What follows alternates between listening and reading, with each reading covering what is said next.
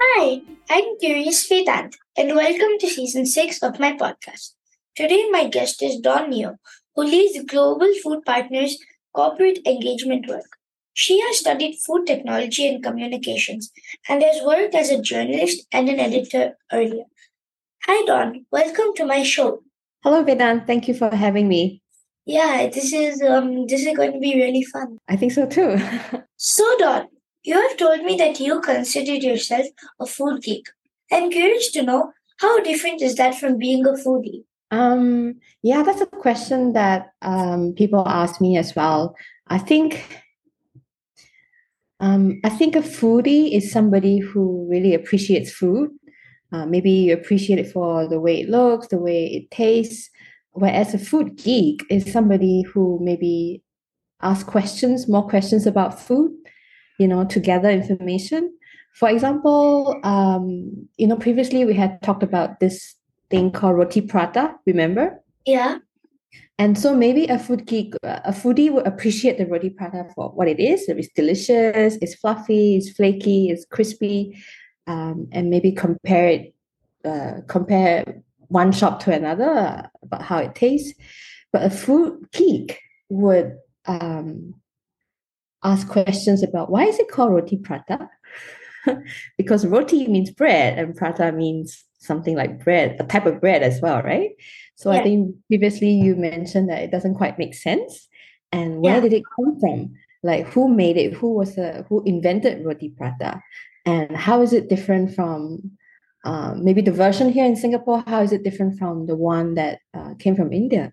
Did it come from India, or did immigrants from India bring it to Singapore and then you know um, created something similar but different? Um, how is it consumed? Um, is it nutritious for us? Um, how how is the process made?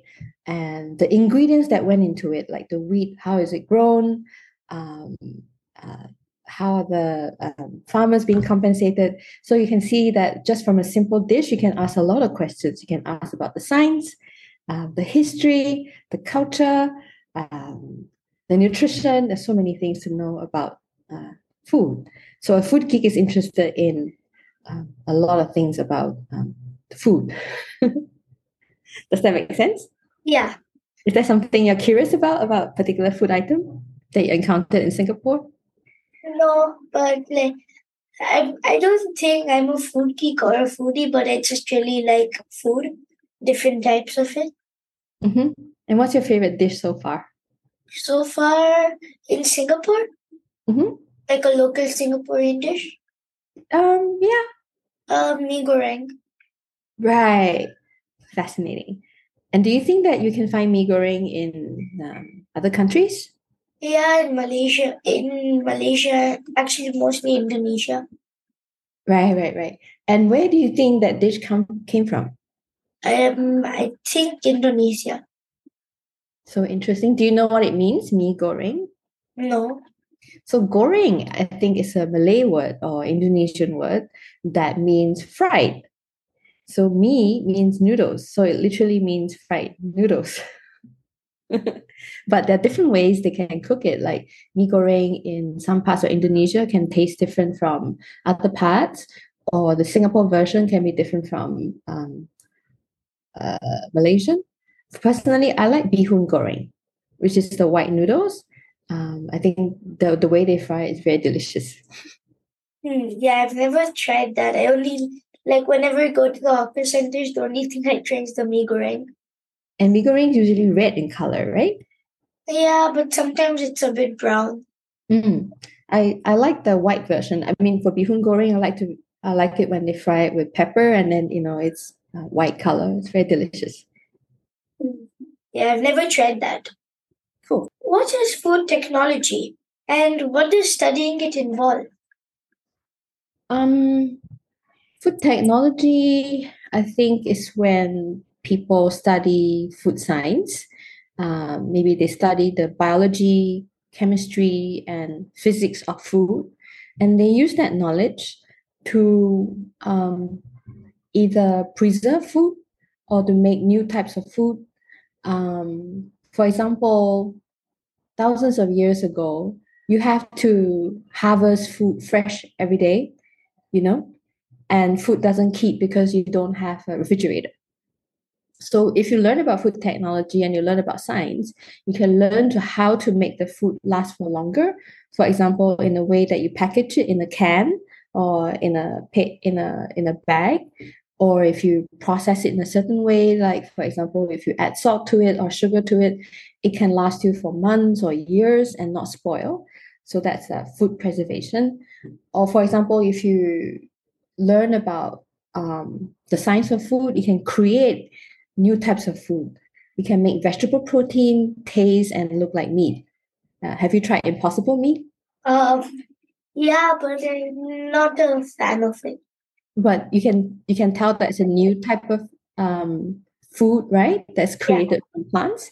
So that's the work of a food technologist to understand the properties of different ingredients and then put them together in a lab and to create new types of food as well. Wow, that sounds really, really, really interesting. And what do you think is better? Do you think packaging it in a can is better, or a bag is better, or even in a box? Mm, the different types of food uh, behaves differently when you package them. For example, when you want to have, say, pumpkin soup or pumpkin curry, you know, um, you can either cook it at home, you know, uh, fresh, but then if you want to keep it, there are different ways to preserve it. For example, if you put it through a freeze dryer, you can freeze it at very, very low temperatures and it becomes powder. And then you can keep this powder for much longer. And the next time, and you can also package it in a box and easily sell it in a supermarket and it doesn't spoil. So when you want to consume soup again, you can just add water to that powder and cook it and it becomes soup again. Or you can put it in a can so I'm sure you have seen like pumpkin soup so so in a can. Yeah. Or you can put it uh, in a plastic bag and then put it in the chiller or in the freezer. And then, you know, so when you reheat it, you can also consume the soup. So there are different ways to um, present it and to preserve it. And uh, when you heat it up again, sometimes you can taste the difference in a food that comes from a can or from a bag or from powder. You know, do you think you can tell the difference? Yeah, like I had this soup from soup which is in a powder, mm-hmm. and then when I went out, we went to a FairPrice, and um, my mom bought these um canned tomato soup, and I think the canned one tastes tastes a bit better. the canned one tastes a bit better, so it's as a personal preference. Um, some consumers prefer uh, the canned type, some prefer the fresher type some um, for travel or for longer storage some would prefer the powdered type. So the different users for each type of preservation and that's why they all exist uh, on the market because the consumers get to choose. Mm, yeah i wonder if they're going to introduce a new kind. A new kind of uh, soup or a new kind of preservation? Both. Like maybe there's like a kind of soup where it's just water and and like all you need to do is probably add a lemon and then it becomes soup. Yeah that's fascinating. You can invent new types of soup. And new things and new technologies get invented all the time. For example in singapore you may you know we have a lot of canned food.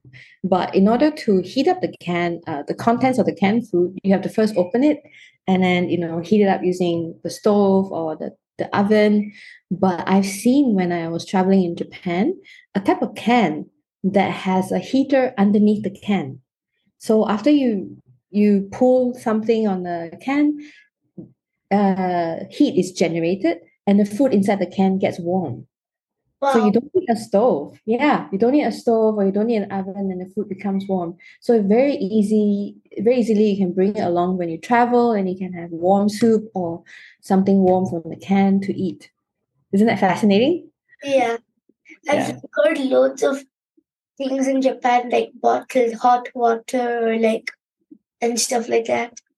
Exactly. The Japanese are very advanced in food technology and food packaging, and they're really like the leaders in this field when it comes to how do you present food in an attractive way, how do you pre- uh, how do you shape them, color them, uh, package them in ways that really appeal to the consumers. So I used to go to Japan a lot and go to the supermarkets and study like what are the different types of food that is interesting and what can I learn from um, the people that uh, the brains that created the food over there. Mm. Food technologists, I think, also does this thing called sensory evaluation, where after you create a recipe, you have this scientific process where you serve everybody a small quantity of the food and you get their feedback about uh, the particular dish. And uh, then you use that feedback to improve the formula. So that's also part of uh, what the food technologist does. Yeah, I've never been to Japan or anywhere where they package food differently. Like, I've only been to like Singapore or India where it's just normal. Have you, have you been to Don Don Donki? Yeah, no, I've never been inside it, but I've seen it. Mm-hmm. Don Don Donki or Daiso, like or Japanese supermarkets like Meidi-Ya, you can go in and um, have a look at the types of food available there, and it's mind-boggling how many different types of like say seaweed crackers they have, or different types of soup they have, and um, the way they package rice, and um, it's fascinating. Yeah, but in Daiso they have these like these jellies which you don't get anywhere else, and they taste really good. What flavor are those? Um, they have different kinds. There's orange. There's peach. There's also like just sparkling water jelly. Sparkling water jelly. Oh, I've never tried that. I'd like to go to Daiso and have a look. It tastes really nice. Did it, did they taste like water or do they add flavorings to it? I don't know. It tastes like sparkling water. Like fizzy? Oh yeah, like, yeah. Interesting. And I wonder how they what they added to the jelly to make it taste fizzy, right? Yeah. Yeah, it's interesting to ask questions. Can you share some fun facts about food? Mm, do you like potatoes, Vedanth? Yeah. Do you know that potatoes is technically not classified as vegetables? It isn't? It isn't, yeah. A lot of people think that potatoes are vegetables, but they're actually tubers. Did you study that in your science class? No. So potatoes are technically tubers, and the World Health Organization doesn't classify it as a vegetable. So it's only considered a vegetable because there's no like separate or unique category to classify tubers or potatoes. So it's in the, so it's normally known as a vegetable, and people still debate about that because some people feel that hey, I think on my, on my plate the potato goes into the vegetable section, or I buy potatoes in the vegetable section, but uh, scientifically, uh, they're not a vegetable, um, but uh, they're very starchy type of food. So they're considered a starchy food and not like a vegetable. and it, they have uh, seeds or eyes in the potatoes, and each of them can grow up to become a plant. And the starch in the potato becomes the food, the fuel for the plant to grow. And because they're so um, self contained and they have a very long shelf life, they were the first vegetables planted in space. Oh, wow. Yeah, the astronauts brought it to space because um, number one, they can eat the potatoes and you know um, gain some um, eat it as a food. But when they plant it, uh, the the plant itself can remove the carbon dioxide from the air cabin and contribute oxygen. So it's also good for the environment of uh, the spacecraft. So potatoes are, I think, fascinating. Have you seen the movie? I think it was Mars, mm-hmm. where uh, in that movie the astronaut uh, was uh, stuck in Mars or in, in space, and he can't come back to Earth. And he needed to find a way to survive because he ran out of his food. Now, the you know, as an astronaut, when you go out, you predict that maybe you'll be out for two years or something and you bring enough food for two years but he was stuck in space for many many years and he needed a way to have food and water so he he realized that he had vegetables and uh, he had potatoes and he started growing potatoes and he started his own potato farm on mars wow and that's why I learned that oh, potatoes are can last for so long. You know, being kept uh, as a potato, and they're a great source of nutrition as well. Yeah, like so I learned something similar a few weeks ago. Like, like peanuts aren't actually nuts; they're legumes. I thought I was the one uh, who uh, raised that when I was in Indonesia with your dad. And I said, Do you know that peanuts are not nuts? And it created this debate among people that uh, they were saying peanuts are nuts. And some people just refused to believe me. Um, so I think maybe your dad did some research after that. peanuts are technically not nuts. So it's fascinating. And do you know that, you know, the orange juice? Have you ever had orange juice in a box or in a carton? Yeah. And uh, some of them, they label on the packaging that it contains real fruit inside. And when you pour it out, sometimes you see little packages or little pouches that look like the fruit of the orange. Yeah. And they look very perfect, like perfectly teardrop. And then when you squeeze them, there's juice that comes out of it. So many years ago, when I was a journalist, when I was in, in China, I came across this company that said that they only make one product and they are they make this particular pouch that goes into fruit juice. And they manufacture so much of it that they export to america and then um, the food drink or the juice manufacturer add it to the juice so that they can tell consumers that there is real fruit inside but it's actually made in a factory in china. Wow i didn't know that. Yeah because when you know when you ever you squeeze an orange um, using a juicer the fruit itself gets a bit damaged and it doesn't look perfect right? Yeah.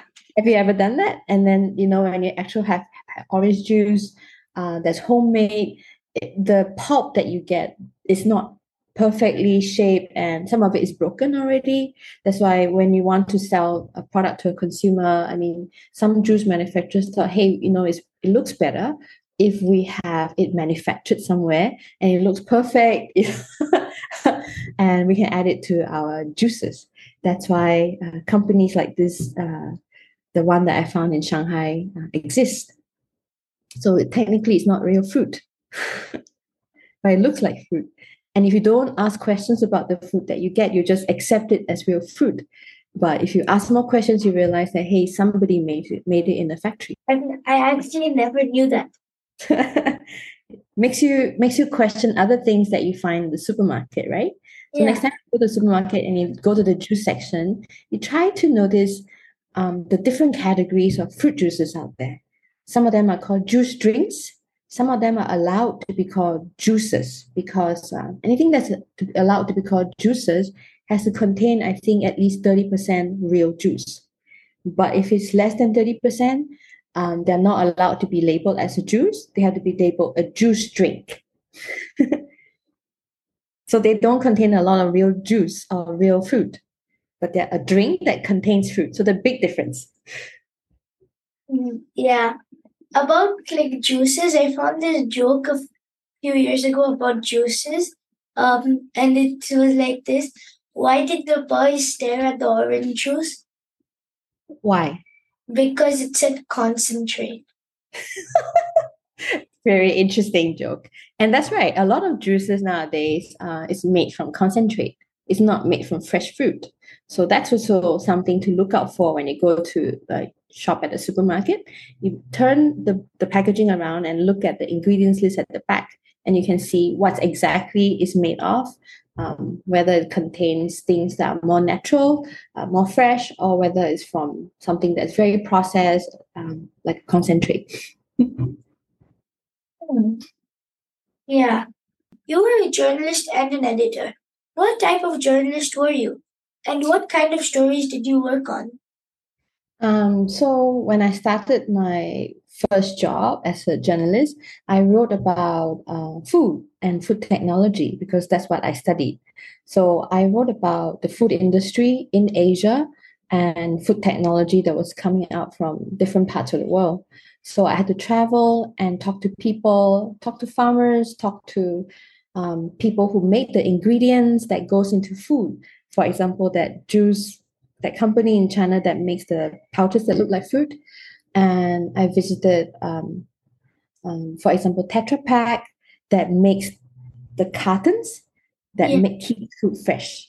Before Tetra Pak was invented, uh, food was um, either fresh or they were preserved in cans that were very heavy and sometimes they get rusty.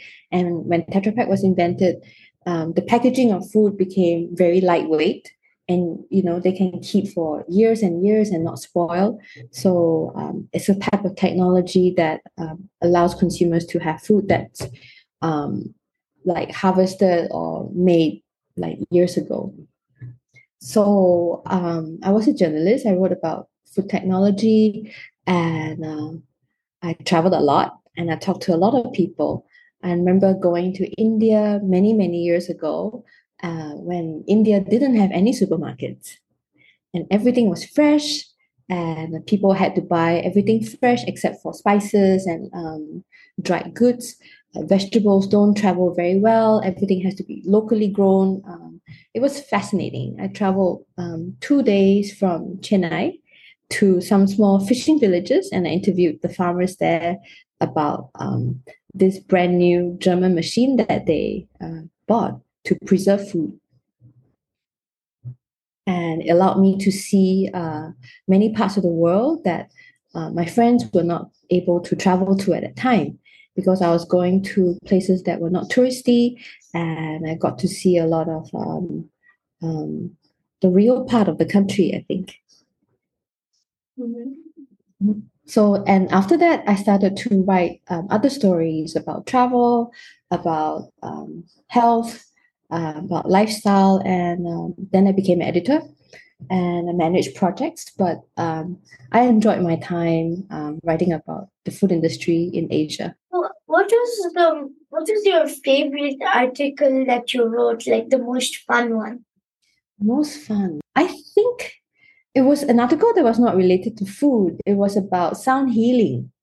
And I had to do a lot of research and talk to people about different types of sound healing. And I discovered that it was a very ancient practice as well. Like the Romans used to use, uh, the Romans and the Greeks used to use sound healing to heal broken bones. Wow, I didn't know that. Yeah. And they discovered that very low frequencies help bones heal quicker. And you know, these days we use sound in different ways. For example, um, you have ultrasound, and ultrasound is a type of sound, you know, at very um, unique frequencies. And uh, they found that it also helped bones heal quicker. Um, so the Romans and the Greeks actually discovered something that you know actually works. And have you ever thought about how the pyramids um, were constructed? Like very large, heavy stones were moved and uh, cut uh, in a very precise way and to form the pyramids. I've watched documentaries on that, and there were theories about how um, sound at certain frequencies are able to lift very heavy objects and transport them. So they figured that the Romans, uh, or rather the Egyptians, had some kind of um, device to create sounds at very high frequencies, and they lifted those stones and carried them for a particular distance.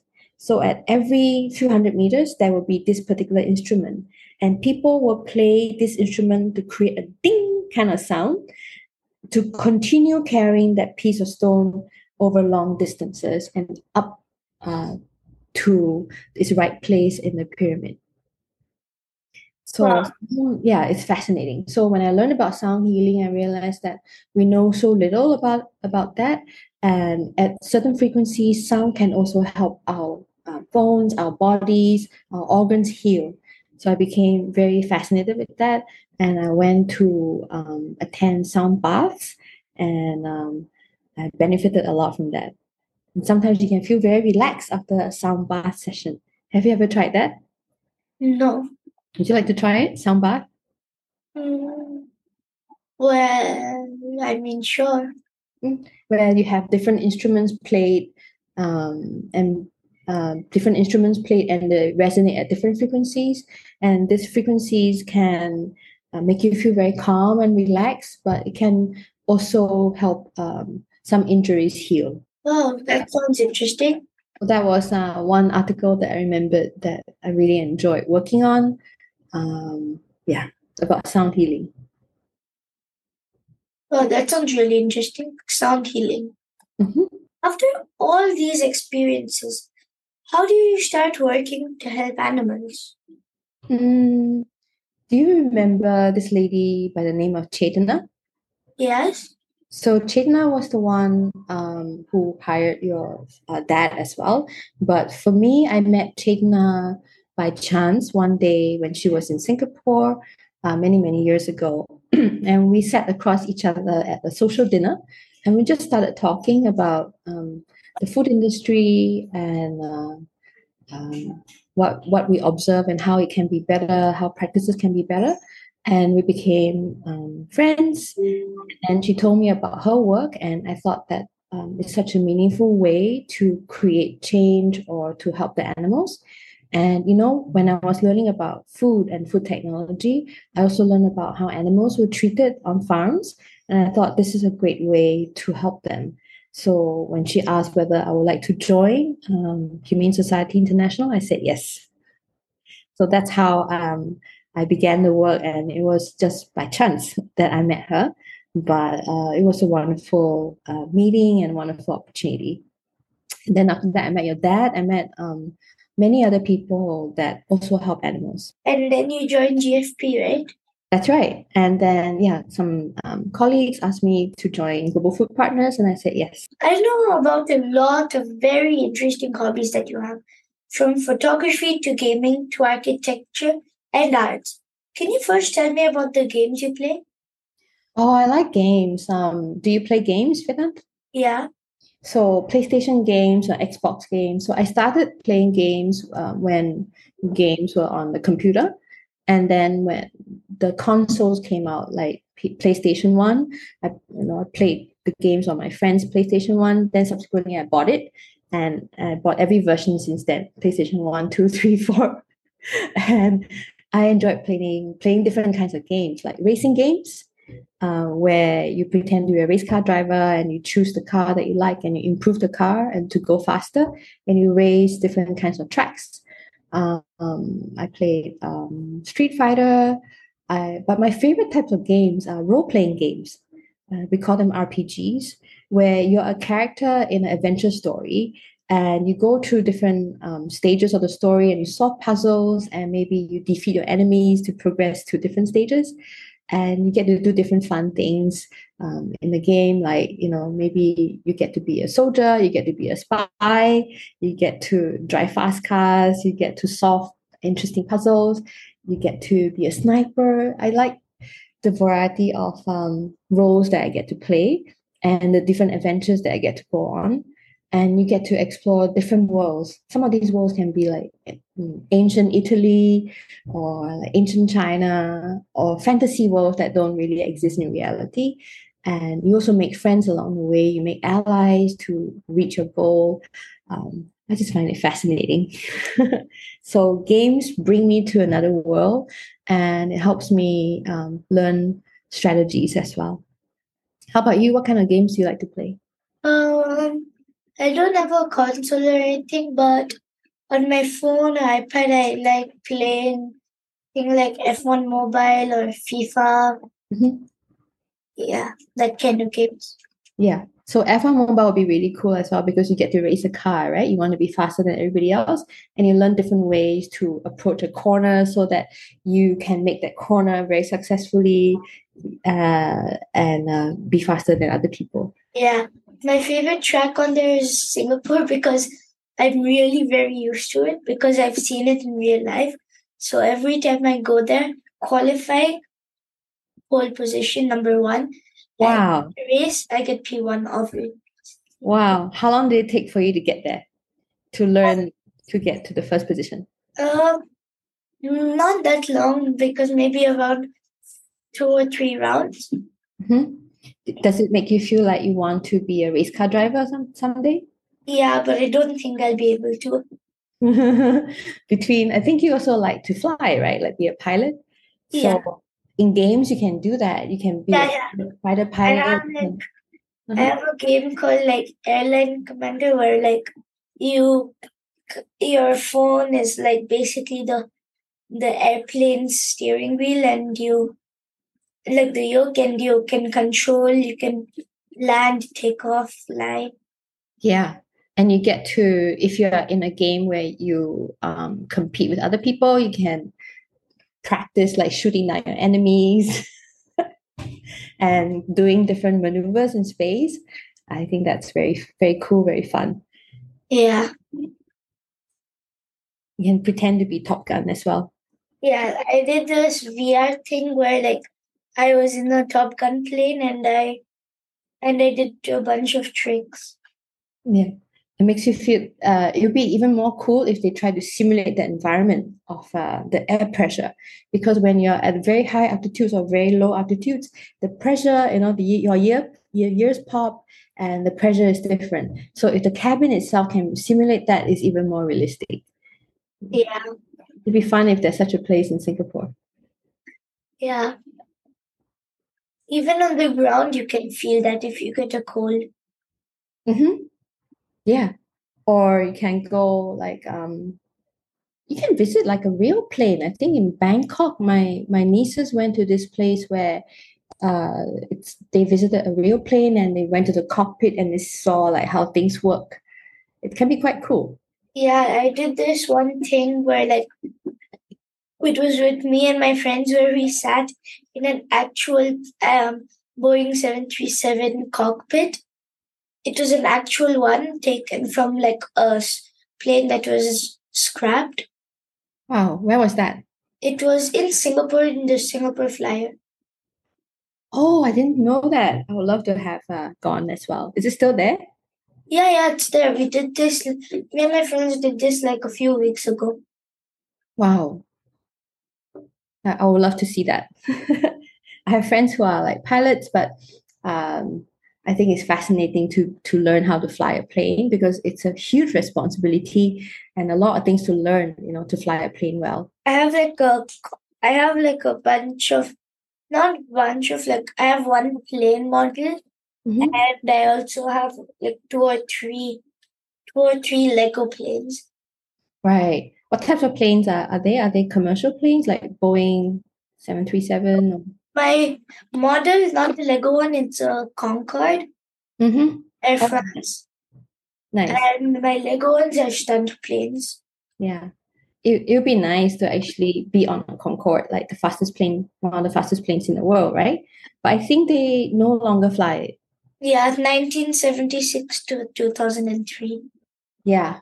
It says it on the box. nice. There's also some some kinds of small planes that fly so fast that they cannot be seen on a radar. Yeah, like Spy planes. Mhm. I I saw this actual commercial plane which accidentally went at the speed of sound. I think it was a Bombardier Global 8000. Wow. And did, uh, is everything okay with the plane? Like it's not built to go that fast, right? Oh, they're fixing it. Maybe the pilot broke the rules that they're not supposed to go that quickly. Yeah, It can be dangerous if it goes that quickly. yeah. What kind of photography that do you enjoy? Um, many different types. I think um, I like portraits, so I like um, talking to people and taking their portraits and telling their stories. Um, and also, I like street photography, and because street photography uh, is almost very organic, like you don't plan how the shoot is going to look like. Like I've done studio photography before, where you do a lot of planning, you set up the lights, you tell the models and the people how to pose, and I feel that that's interesting. But I like something that allows me to think on my feet. So I like to go out to the street with just a small camera, and then you capture things that are happening in front of you there, right uh, at that moment, and you have to quickly adjust your position uh, to capture the best angles and look for the best light and look at what's interesting in a particular scene. So it keeps me um, just on my toes, and uh, you never know what you're going to find, what to expect from a particular session. So that's the kind of photography that I enjoy the most.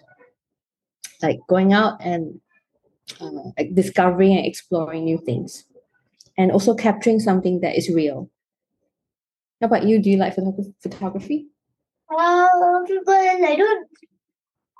It's not my hobby, but I do like it. Like my mom has a camera, and sometimes I use it, and on my phone, sometimes I just take photos. It has a pretty good camera. Mm-hmm.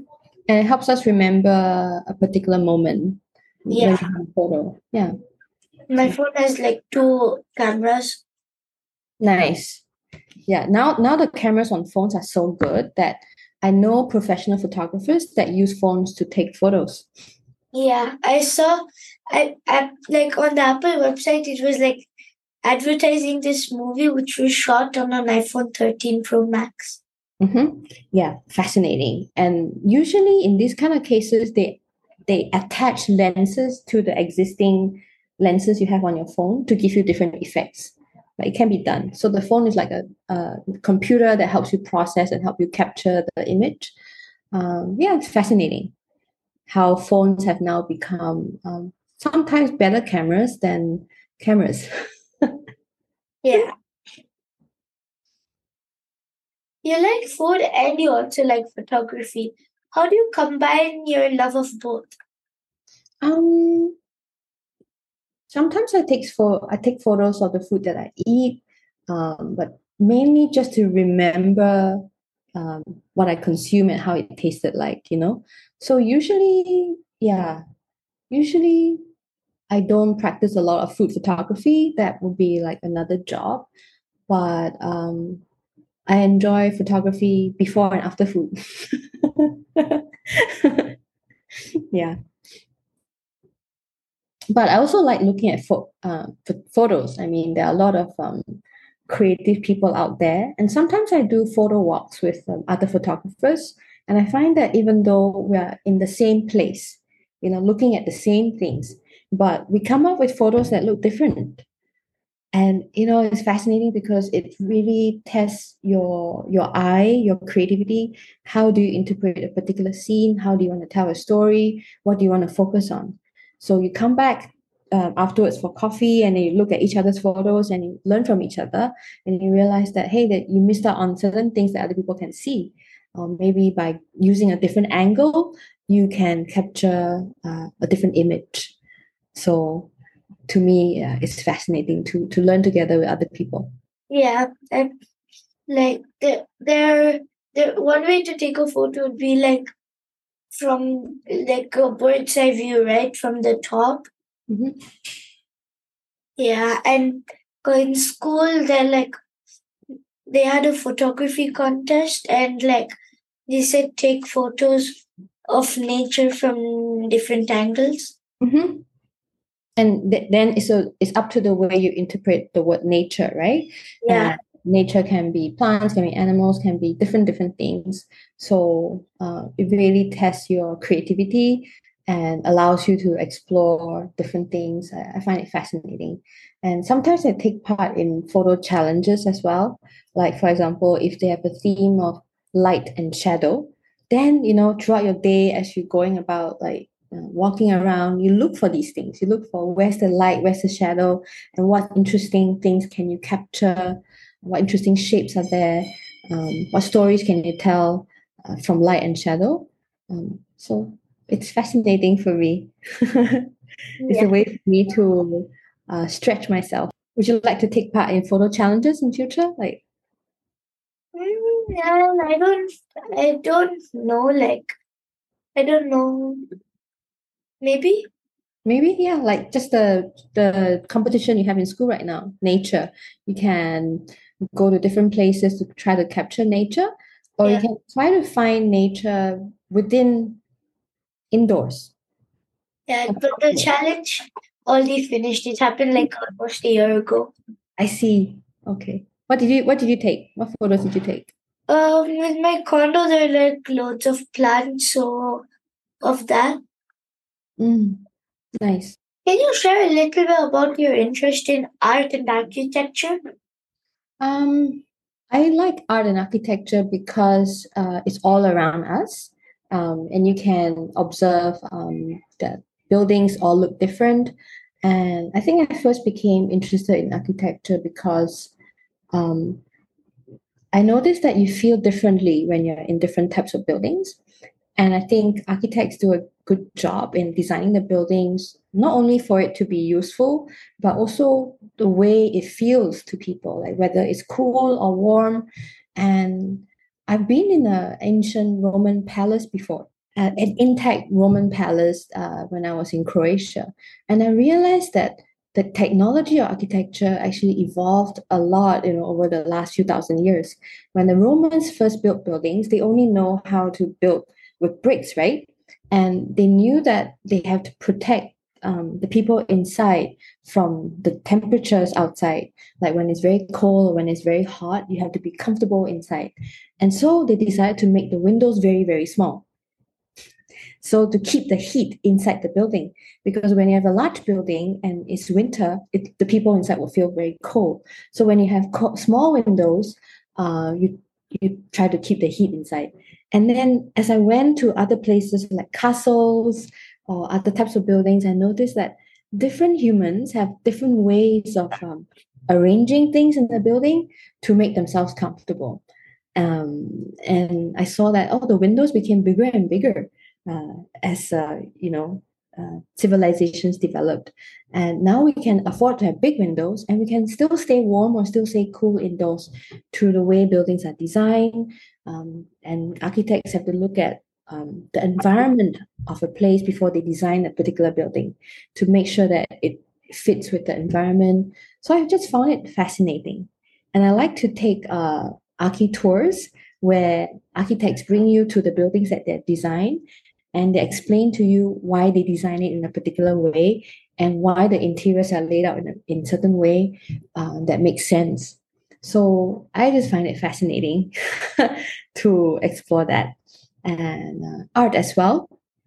Um, it's like photography. People have different ideas that they want to express through different ways. And art is not just uh, paintings; it's also um, you can have you can have a food artist that creates art out of food and uh, combine different ingredients to create a beautiful dish that you remember for years and years and years. And that's also art. And maybe you use ingredients that are different from what's normally used. Um, for example, you may have like um, uh, chapati. You know, you may have like a million chapati in your life, but then you come across one person that can give you a different experience of chapati that you've never had before and then you remember that for many many years and that person can be also considered an artist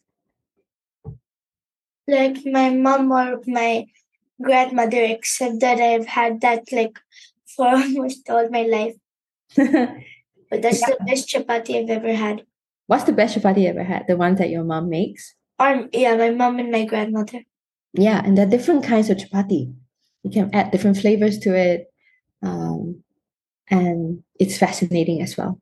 Mm-hmm. Yeah.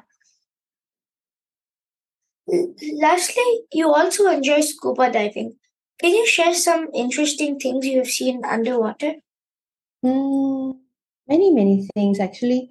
Um, I feel that the underwater world is so beautiful.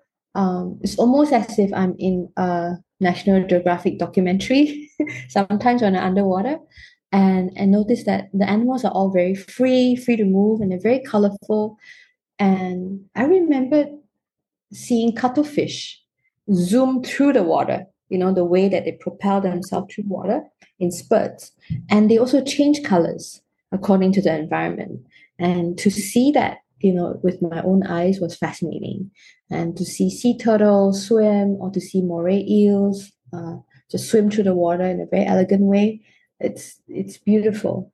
Um, I've also seen very large fishes, like fish that's like 20 meters wide. And when you see that, you notice that wow, these creatures are just so majestic, so fascinating.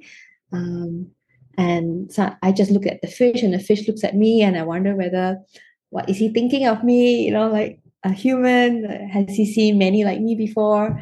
Um, it's it's it's interesting to to to to be in that space um, and then i see like little crabs crawling on the on the ground um, yeah have you been snorkeling before No, but I had like I don't know whether it's parasailing or paragliding where like they attach you.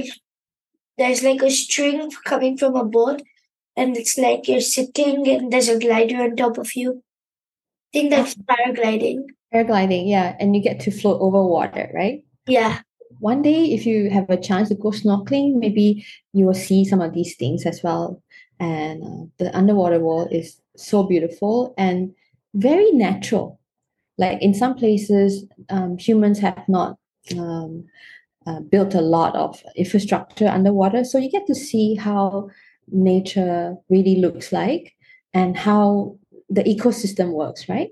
Like um, the tiny fish, you know, feeds on the corals, and then the bigger fish fish feeds on the fish, things like that. I I remember there was one time when I was scuba diving, um, I encountered a school of barracuda.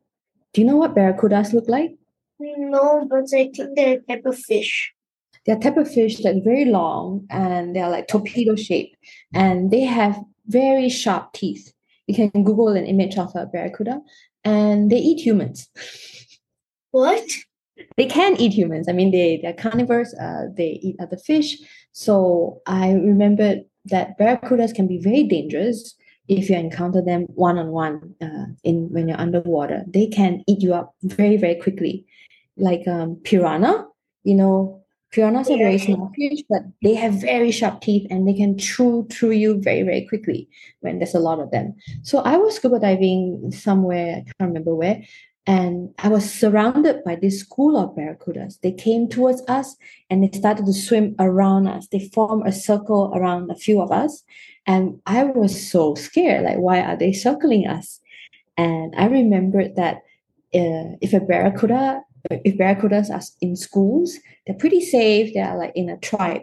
But if one of them breaks off from the tribe and come towards you, that means they want to eat you. So I remember my heart was pounding so rapidly at that time. And thankfully, no barracudas break, broke off and they were just in their schools. And I think maybe they were just curious about us. And after a while, they swam off. But we just stayed very, very still. It's almost as if like you were seeing a bear and you didn't know what to do. So you just pretend not to move and you just like stayed there very still. And let them observe you and don't don't move in a way that makes them scared because if, if they're scared they can attack you right so i remember very clearly that moment of thinking that hey i could be eaten by a barracuda wow yeah fascinating well it's scary scary yeah you have to be very careful when you're scuba diving so that um, you stay safe and I learned in a school how to be safe uh, when I'm scuba diving. You have to check your equipment. You have to have a buddy when you're underwater so mm-hmm. that when you have trouble, you're able to communicate with your buddy with sign language um, that you need to go up or that you're in trouble, and your buddy can help you. Mm. Yeah. I, I've never been scuba diving or snorkeling, but it sounds fun. It sounds fun. Yeah. You want to try in future? Yeah. Yeah, definitely. You're doing so many interesting things. What do you want to be as a child? Uh, I wanted to be so many things as a child. I couldn't decide because um, I find so many things interesting. Um, I like reading detective stories when I was a kid. So at one point, I wanted to be a spy or a detective or I wanted to be um uh, what did I want to be? I wanted to be a psychologist so that I can understand humans better. I also wanted to be an astronaut when I was a kid because I found space so fascinating and I read up a lot about um, the planets and outer space and I thought that it'd be really cool if I could go to space and see it for myself. Um, so yeah, I wanted to be many, many things. and I also wanted to be a writer. I wanted to be a writer. I wanted to be a healer. Um, it was hard, you know, like when I was um, going to college, going to university, trying to narrow it down to just one choice, uh, one one field to study, because I found so many things so fascinating. How about you? What do you want to be when you were I have no idea. I, like I want to be so many things, but like pilot. I want to be a race car driver. I want to be like a cricketer, or a footballer. Fascinating. And now you're playing those games to practice. yeah. I hope you will find out very soon um, uh, what you want to be as well. And have fun discovering that. Yeah. I hope. Um, thank you so much for coming on my show. Thank you too for having me. I had so much fun uh, talking to you. Yeah, this was very fun. Let's do this again sometimes. Yeah, I learned so much. I'm glad. Dear listeners, follow my Facebook page, Curious Vedanth, to get updates on my upcoming episodes. To listen at leisure on your phone and get notified about future episodes, subscribe by searching for Curious Vedanth wherever you get your podcasts, such as Apple Podcasts, Spotify, Stitcher, Google Podcasts, and many more. You can also listen to my show on CuriousVedanth.com. Thank you for listening to Curious Vedanth. And don't forget to rate and leave comments. Thank you so much, and uh, we'll see you again very soon.